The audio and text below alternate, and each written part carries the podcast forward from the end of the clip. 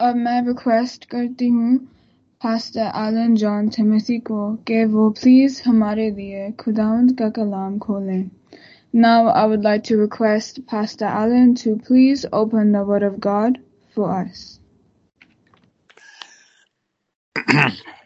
जारगो thank you very much खुदा आपको बड़ी बरकत दे और आप सबको भी खुदा अपनी बरकत से माला माल करे। आप सबकी सलामती हो। और मसीह यीशु में आप सबको सलाम। मैं खुदा का शुक्र अदा करता हूँ कि पिछले दिनों में तबीयत खराब थी। अब ठीक है, लेकिन अभी भी कमज़ोरी फील करता हूँ। ये ये सारा खुदा का इंतज़ाम होता है। और जब हम कमज़ोर होते हैं, हम खुदा का ज़ोर पकड़ते हैं। तो ये एक बड़ी शुक्रगुजारी की बात है कि जब हम कमज़ोर होते हैं तो खुदा का ज़ोर सिर्फ़ हमारे लिए होता है। मेरी आवाज़ सही आ रही? हेलो हाँ जी हाँ जी आपकी आवाज़ सही आ रही है। थैंक यू थैंक यू आज जो हवाला पढ़ा गया ये बड़ा मशहूर हवाला है इमाल का और आपने ये हवाला जात जब पढ़े जाते हैं बार बार तो मतलब है कि कलाम की याद दहानी करानी होती है। और जो मशहूर हवाले होते हैं पर बड़े बड़े मैसेजेस सुने होते हैं लोगों ने। तो आ, मैंने भी आज इस हवाला को चुना और इसमें मैंने मजमून जो रखा वो है भुंचाल और तब्दीली।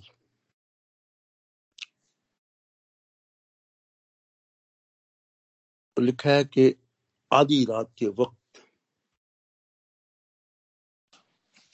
पौलूस और सिलास दुआ कर रहे और खुदा पर ईमान लाकर बड़ी खुशी कर रहे थे। हम खुदा का शुक्र अदा करते हैं खुदा के कलाम को जो समझते हैं, वो इसको पढ़ के, इसके साथ चलकर हकीकी खुशी को हासिल कर सकते हैं।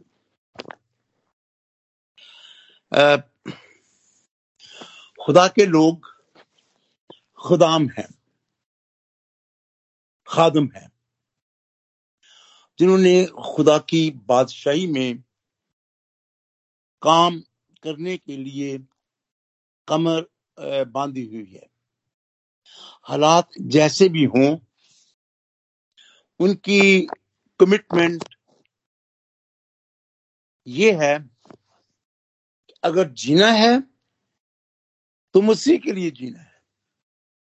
और अगर मरना है तो मसीह के लिए मरना है। और खुदा के ये दो खदाम, जिनका नाम मुकदस पलूस रसूल और मुकदस सिरास हैं, ये वो दो लोग हैं जिन्होंने खुदा के कलाम की मुनादी का तहिया कर लिया था। और उन्होंने मुनादी करते वक्त करते हुए एक मुआवजा भी कर दिया। और ये मुआवजा इसी हवाला से अगर पच्चीस आयत से पहले ग्यारहवीं आयत से पढ़े। नहीं, माफ़ करना। नहीं, सोलहवीं आयत से पढ़े बाईसवीं आयत तक, बल्कि चौबीसवीं आयत तक। तो हमें ये कहानी इसमें नज़र आती है कि इन्होंने, पॉलूस ने और सरास ने कलाम की मुनादी का तहिया किया हुआ था और उसी मुनादी के दौरान मुआवजा भी हुआ, जो कि इसी बाप की सोलहवीं बाप की सोलहवीं से लेकर चौबीसवीं आयत तक है। और ये आप सब जानते हैं कि ये मुआवजा क्या था कि खातून, जिसमें एक गैबी रूह थी, उस गैबी रूह को, या गैबदान रूह थी, उन्होंने इसको गैब गोई से निकाला। वो क्या करती थी कि वो अपने मालकों के लिए कमाती थी। ये कहानी इसी में है। सोलहवीं आयत पढ़ सकते हैं। सोलहवीं सोलहवीं आयत से।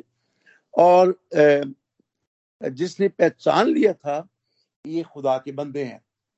उस बदरू ने, उस गैबी, गैबदान ने ये पहचान लिया था कि पलूस और सलास खुदा के बंदे हैं। और वो ये पलूस और सलास के पीछे लगी हुई थी। और फिर बहुत दिनों तक ऐसा करती रही। आखिर पौलूस रंजीदा हुआ और फिर कर उस रूह से कहा कि मैं तुझे यस्सु मसीह के नाम से हुक्म देता हूँ। इसमें से निकल जा। वो उसी घड़ी निकल गई। जब इसके मालकों को पता चला, ये कहानी इसी तरह चल रही है।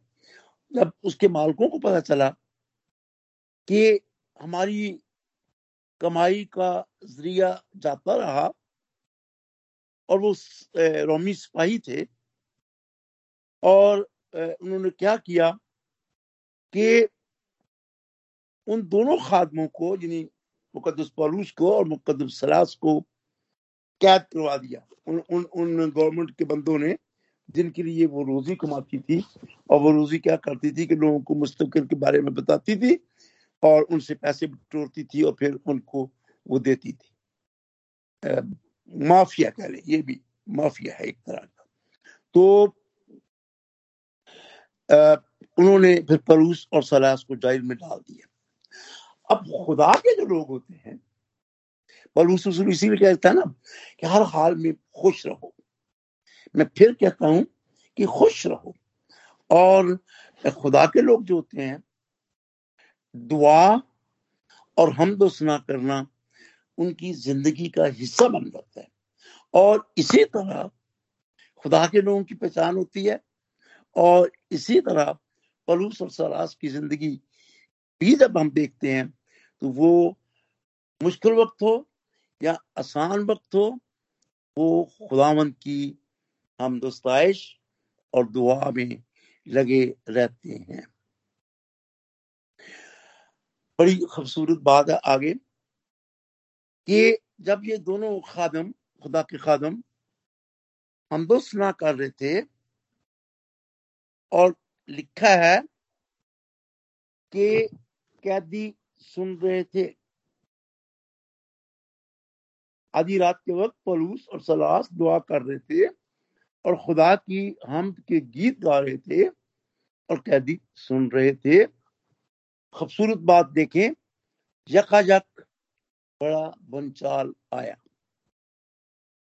यहाँ तक कैद खाना की नींव हिल गई और उसी दम सब दरवाजे खुल गए और सबकी बेड़ियाँ खुल पड़ी।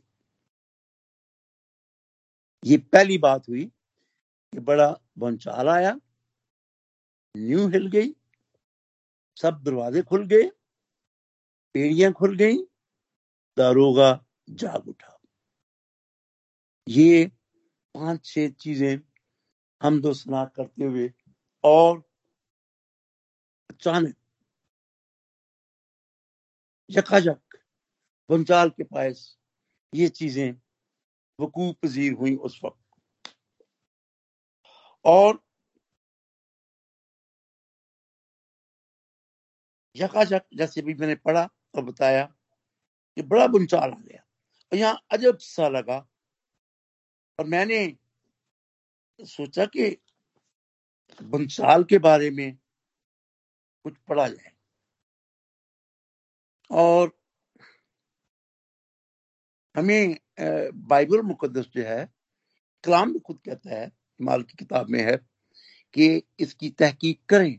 और अपना फिलिपस ने जब कहा था कि मैं मसीह खुदावन की हाथों की दफों में या उंगली डाल के देखूँगा, मैं यकीन नहीं करूँगा। एक्चुअली वो भी एक तहकीक थी। लोग उसको नेगेटिव भी लेते हैं, कोई शक कर रहा था, लेकिन एक्चुअली वो तहकीक थी क्योंकि उसने भी ये कर रखा था कि मैं खिदमत करूँगा। और खिदमत करने वाला जो है, उसे ज़रूर तहकीक करनी चाहिए, बल्कि सब ईमानदारों को कलाम मुकदस की। ये नहीं है कि इसमें गलत बातें लिखी हैं। लेकिन कई बातें हम जब पढ़ते हैं, हमारी समझ में नहीं आती, तहकीक करते हैं तो फिर वो हमें समझ में आना शुरू हो जाती है।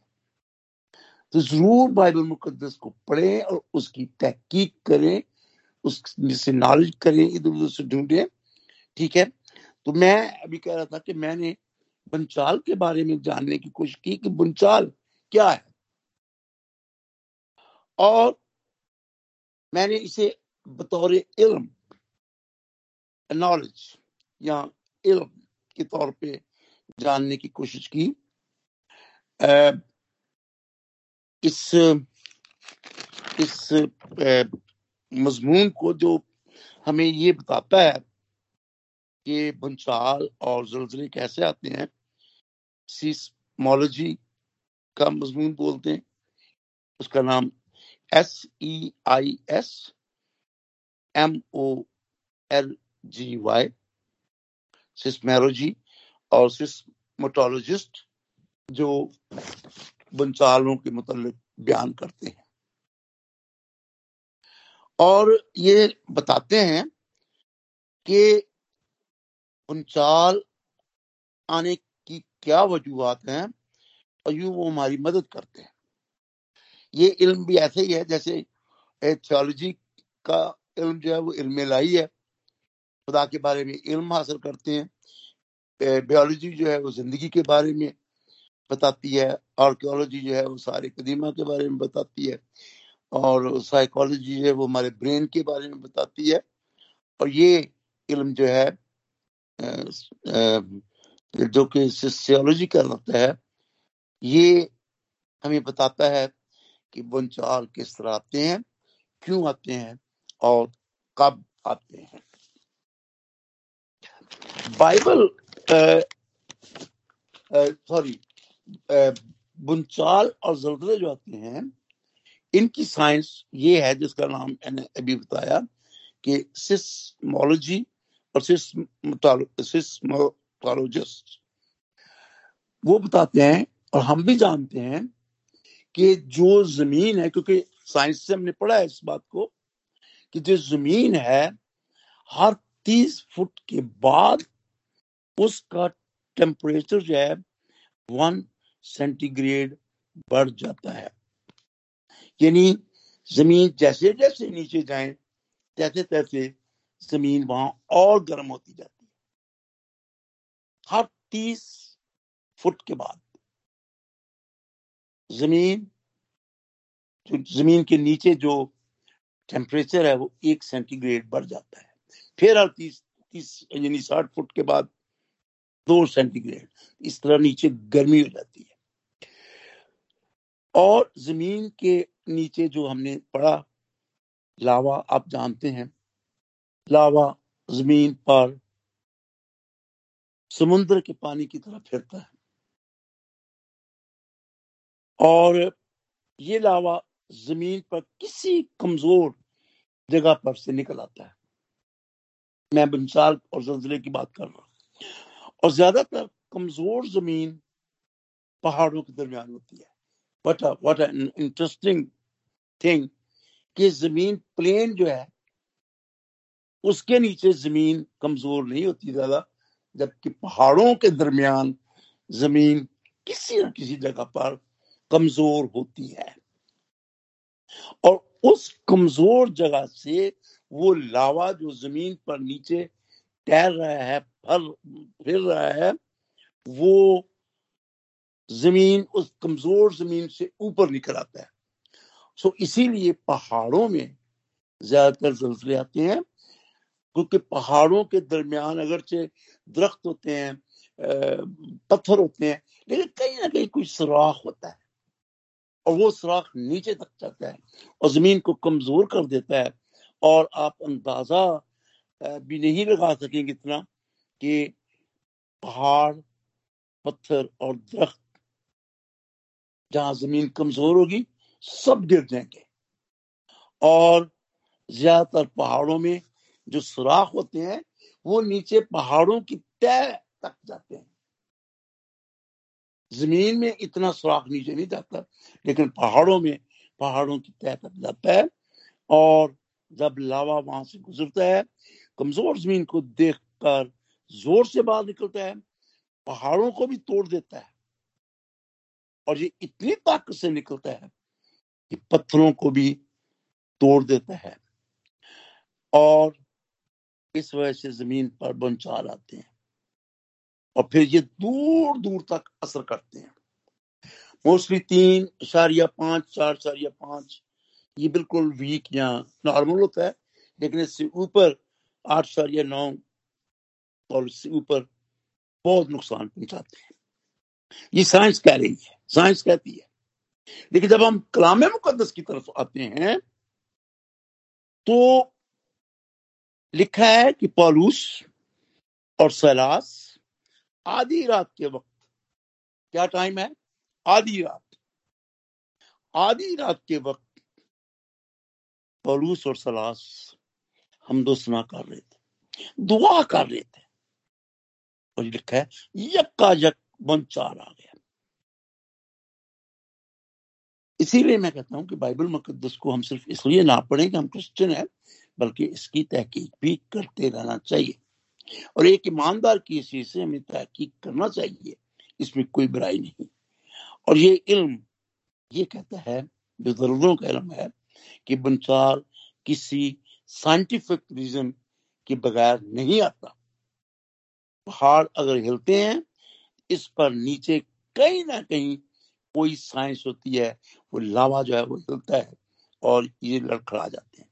लेकिन जब हम बाइबल मुकदस का मुतन मुताल करते हैं क्योंकि मैंने कहा कि बंसालों के बारे में देखें तो बाइबल मुकदस में मुझे पाँच बंचालों के बारे में इल्म हुआ और इन पाँचों बंचालों के पीछे कोई साइंस का अमल नहीं हुआ। ये जो हमने साइंस का अमल देखा कि लावा ज़मीन पर सैर करता रहता है और जहाँ वो कमज़ोर ज़मीन को देखकर ऊपर निकल आता है, ज़ोर से उसका क्या रेक्टर स्केल है अगर चार शरीय तक है, पाँच तक है, इतना खतरनाक नहीं, उसके ऊपर खतरनाक हो जाता है। और हम देखते हैं कि इन पाँच पंचालों को जो मैंने पढ़े बाइबल मुकदस में से, मुझे उनमें कोई साइंसी अमल नज़र नहीं आता। पहला भंचाल कोहे सीना पर, जब मूसा खुदा का बंदा खुदा से पैगाम लेने जाता है और कलाम के दौरान लिखा है कोहे सीना लर्ज गया। कोहे सीना लर्ज गया। क्यों? जहाँ खुदा का कलाम आता है, वहाँ पहाड़ हिल जाते हैं। खुदा का कलाम मूसा पर नाजुल हो रहा था खुदा की गर्ज दुनिया की सबसे अजीम गर्ज है और जहाँ खुदा का कलाम आता है वहाँ जलजले आते हैं पुंचाल आते हैं दूसरा जो था वो कोई का जलजला है पहला सारा तीन सात बार उसकी पहली अठारह याद एलिया ने दुआ की और दुआ के सबब से कोहे हुरब लर्ज गया। कोई हुरब के पीछे अभी तक कोई साइंस नहीं मिली। साइंस ये कहती है कि जल्ला नहीं आ सकता जब तक ज़मीन के अंदर कोई तब्दीली ना आए। जब तब्दीली आती है तो जलजला भी ज़्यादा आते हैं। लेकिन सीस्मोलॉजिस्ट कहते हैं कि जब लावा हिलता है तो जलजला आ जाता है। लेकिन बाइबल में हमें ऐसा कोई ज़िक्र नहीं मिलता, क्योंकि हम दुनिया के किसी भी कोने में जाएँ, लोगों से पूछे तो कभी लोगों ने ये नहीं कहा। वो कहते हैं, जी, ये साइंस की किताबों में देखें, सिलसिला क्या आता है? लेकिन बाइबल को लोग नहीं पढ़ते, बाइबल के बारे में कोई ज़िक्र नहीं करते कि जी, जब जलजला आता है तो बाइबल में से देखें, जब भूचाल आते हैं तो बाइबल में से देखो, क्योंकि बाइबल मुकदस साइंस से बढ़कर है, माफाकुल फित्र है सुपर नेचुरल है। मैं नहीं कहता कि वो ये नफी करती है, लेकिन करती है नफी, पानी पर कोई इंसान नहीं चल सकता। ये सुपर नेचुरल काम है। चार दिन को मुर्दे को ज़िंदा को नहीं कर सकता। ये सुपर नेचुरल काम है। और इस तरह से कई और मसाले। तो जहाँ सुपर नेचुरल काम होता है वहाँ साइंस भी बस हो। जाती है और यहाँ भी जब खुदा का कलाम नाजुल हुआ तो कोहे सीना और कोहे हूरब लर्ज गए। तीसरा तूफ़ान फिर मैम ये भी पढ़ रहा था कि उन दिनों में जितनी किताबें लिखी गई, जो भी लोग तहकीक करते थे, उन्होंने कभी बाइबल के बारे में ज़िक्र नहीं किया कि बाइबल में बचालों का ज़िक्र है और वो बचाल जो है वो इस साइंसी रूल के तहत नहीं आए, बल्कि वो खुदा की आवाज़ के साथ आए। और उन दिनों में जो किताबें लिखी थी, उनके पीछे कोई सीना कोई हुरब या कोई और दूसरों के जल्जलों के बारे में ज़िक्र नहीं है। और फिर एलिया ने जब दुआ की थी तो खुदावन मेरी दुआ का जवाब दे तो खुदा का कलाम एलिया पर नाजल हुआ। और जब एलिया पर वो कलाम नाजल हुआ तो जल्जला आया। फिर तीसरा जल्जला, सलीब पर मसीह खुदावन ने जब जान दी, आखिरी कलमा के मौका लिखा है कि बड़ा जलजला या बंचाल आ गया और हैकल का पर्दा फट गया। हैकल का पर्दा फट क्यों? मुकद्दस हस्ती ने अपनी जान का नजराना खुदावंत को दिया और खुदावंत ने जब उसको कबूल किया, क्योंकि उसने कहा बाप, तूने जो काम मुझे दिए थे, मैंने मुकम्मल कर दिए और बाप ने उस मुकम्मल काम की जब हामी भरी तो चाल आ गया। जान का नजराना खुदा ने कबूल किया, खुदा का कलाम पूरा हुआ और वहाँ लिखा है कि जल्जला, चौथा जल्जला, अगले ही तीसरे दिन खुदा यसु मसीह, मेरा और आपका और दुनिया का निजात ज़िंदा कब्र से जीट तो जल्जला आया, कब्रें फट गई, कोई साइंस का काम नज़र नहीं आता, क्योंकि दुनिया का निजात ज़िंदा खुदा जब कलाम करता है, वो ताकत के साथ ज़िंदा होता है। तो जल्जले और बंचाल आते हैं। और पांचवा बंचाल आज के इस हवाले में जो हमने पढ़ा और जिस पर हम गौर कर रहे हैं, जब मुकदस परूस और मुकदस सरास हम दो सुना कर रहे थे, दुआ कर रहे थे, खुदा की प्रस्तुत कर रहे थे जलजला यक्का यक आया बाइबल में लिखा है, यक्का यक वो हल, आया, बंचाल आ गया. यहाँ भी साइंस का कोई काम नहीं हुआ। और अगर इसके पीछे कोई कुत है तो वो ईमानदारों की दुआएँ और हमको सुना दी। खुदा का कलाम का काम करता है। और याद करें कि सरास और पॉलूस मेरे और आपकी तरह लोग थे, आम लोग थे। और जैसे मैं और आप थे, ये वैसे ही लोग थे। लेकिन उनमें खूबी क्या थी? वो दुआ कर रहे थे। वो दुआ कर रहे थे। और आज किसी भी मसीही को इस लिहाज से देखें तो बड़ी अहम बात है कि आज का मसीही दुआ भी नहीं करता।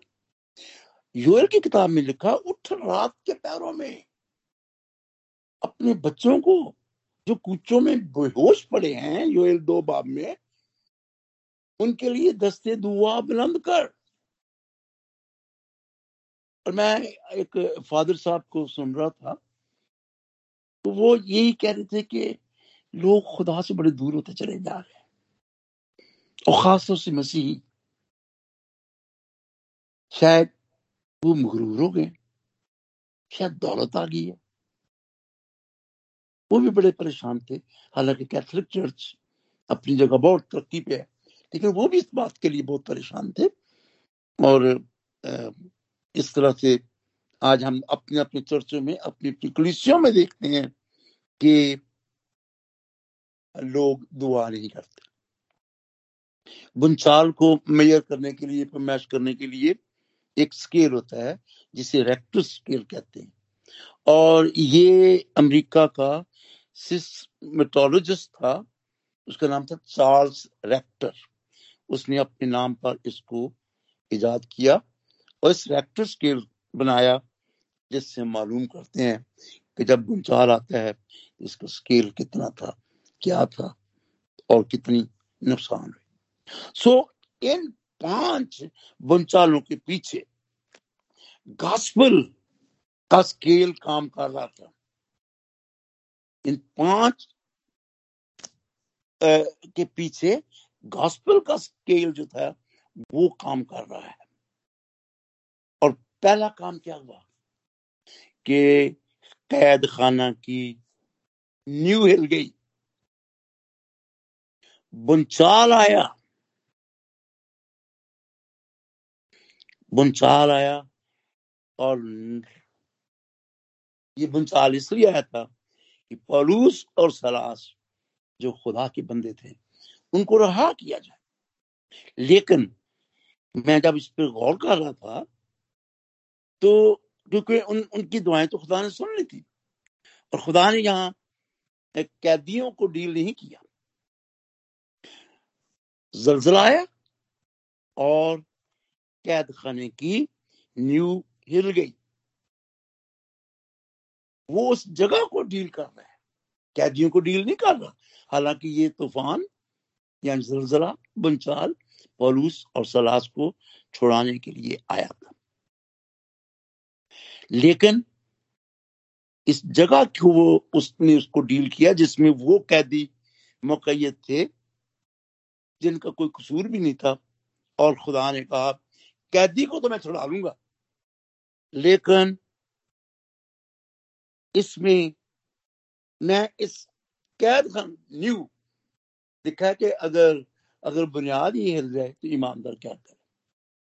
उस जल्जले से कैद खाना की न्यू हिल गई बाइबल में यही लिखा और यूँ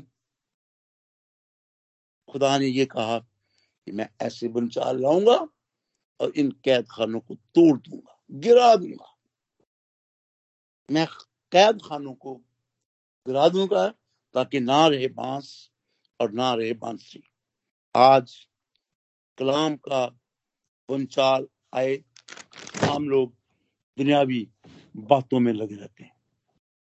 खुदा ने वो कैद खाने गिरा दिए ताकि सुस्ती के गुनाह में जितने लोग मुबतला है, मोहब्बत से जो खाली है, गीबत करने की कैद में है और ना जाने और कौन कौन सी कैद में है, वो कैदी रिहा हो जाए। इसलिए खुदा आज कैद खाना की न्यू कहला देता है कि ना कैद खाना हो और ना वो कैदी इनके हो, बशर्ते के वो खुदा की तरफ़। पलूस सलास खुदा की तरफ़ तवज्जो दें। पलूस सलास आधी रात के करीब दुआ कर रहे हैं। आधी रात कब होती है? बारह बजे। बारह बजते हैं। घड़ियाँ तारीख बदल देती हैं। नया दिन हो जाता है। तीन फरवरी हो जाएगी। आज रात बारह बजे। हमारे तो यहाँ होगी पाकिस्तान में। और जहाँ पर रूस और सलाह दुआ करते हैं, खुदा उनकी तारीख बदल देता है। उनकी तारीख बदल रहा है। ये उस जल्जले का, उस बुनचाल का असर था। दुआ करते हैं और तारीख बदल देता है। खुदा उनको नया दिल दे देता है। उनकी पुरानी ज़िंदगी खत्म कर देता है और नई ज़िंदगी दे देता है। उनके अंदर की तारीकी को खत्म कर देता है। अपनी अपनी मौजूदगी, रोशनी उनको दे देता है और इसी तरह आज हमें परूस और सलास की तरह आधी रात को उठकर दुआ करने वाले क्लिसिया के रहनमा, क्लिसिया के नौजवान, क्लिसिया के खादम चाहिए ताकि तारीख बदल जाए, दिन बदल जाए न्याय दिन आ जाए, रोशनी हो जाए। दूसरी बात, इस बंजाल की वजह से क्या हुई? सब दरवाजे खुल गए। सब दरवाजे। पहली सदी में शागिर्दों पर प्रीचिंग के लिए दरवाजे बंद किए गए थे। क्योंकि वो खुदा का कलाम सुनाते थे। और ये बिशारत के दरवाजे उन पर जब बंद हुए तो बंचाल ने दुआ के बायस ना सिर्फ़ न्यू वाला दी बल्कि कैदियों को भी रहा होने, बल्कि सब दरवाजे जो बंद थे खोल दिए, ताकि वो चले जाए।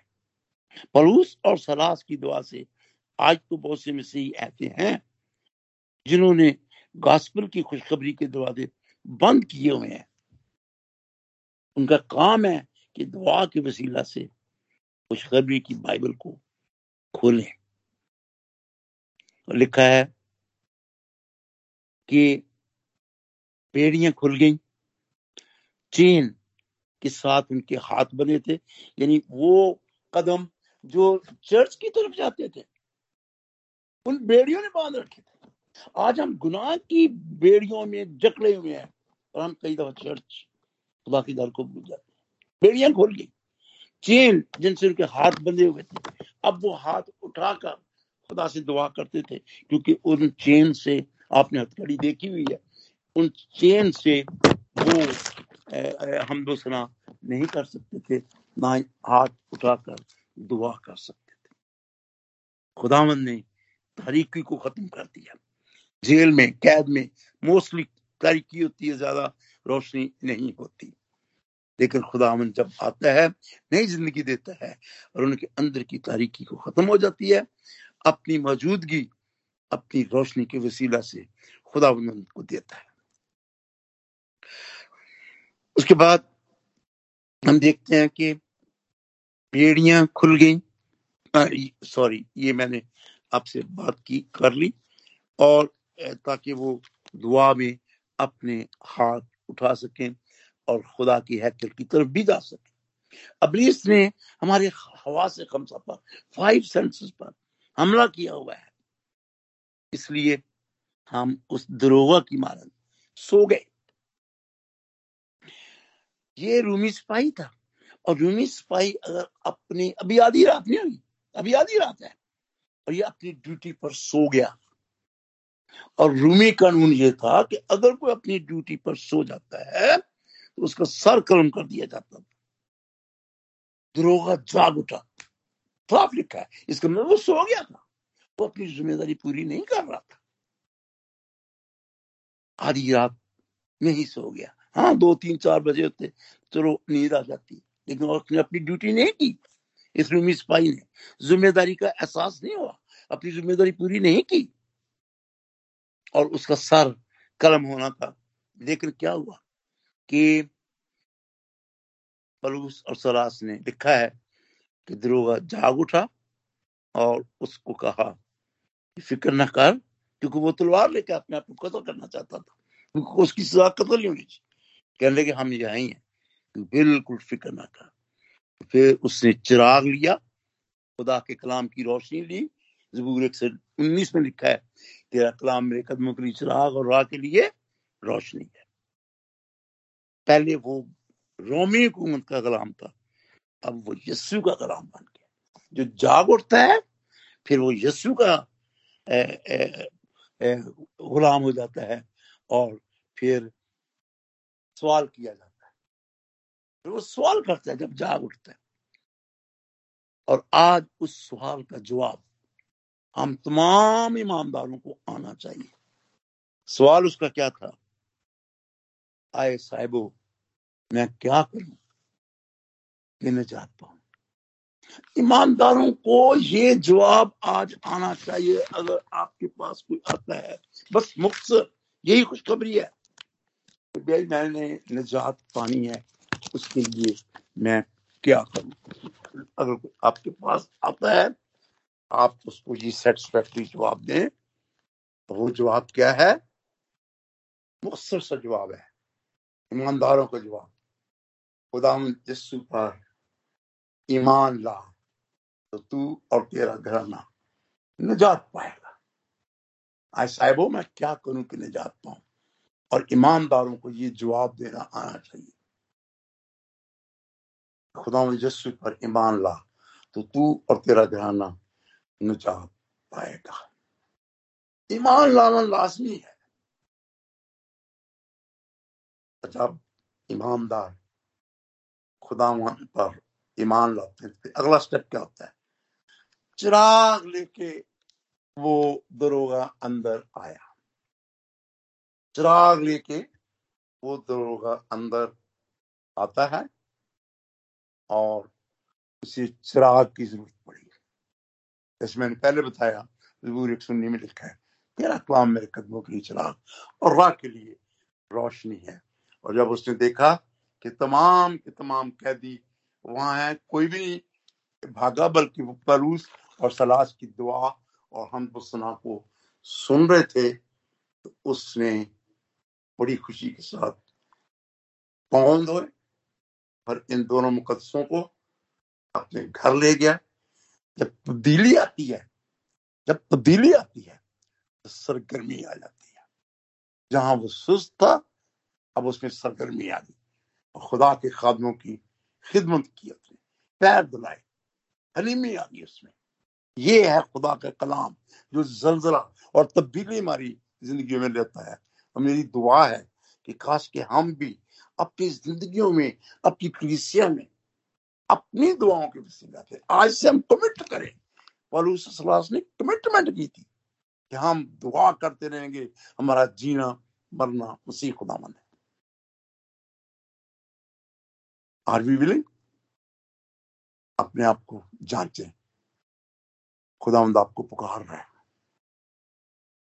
कि जब दुआ करोगे, हम दोस्ना करोगे, आपके अंदर एक अजीब जलजला पैदा हो जाएगा। आपके अंदर तब्दीली आ जाएगी और आप खुशी मनाएँगे काश की खुदामत इस खुशी में शरीक होने के लिए आपको ईमान की मजबूती दा करे आमीन आमीन Amen, Amen. Thank you, Pastor Allen. Is blessed and beautiful message, Gilead. Thank you.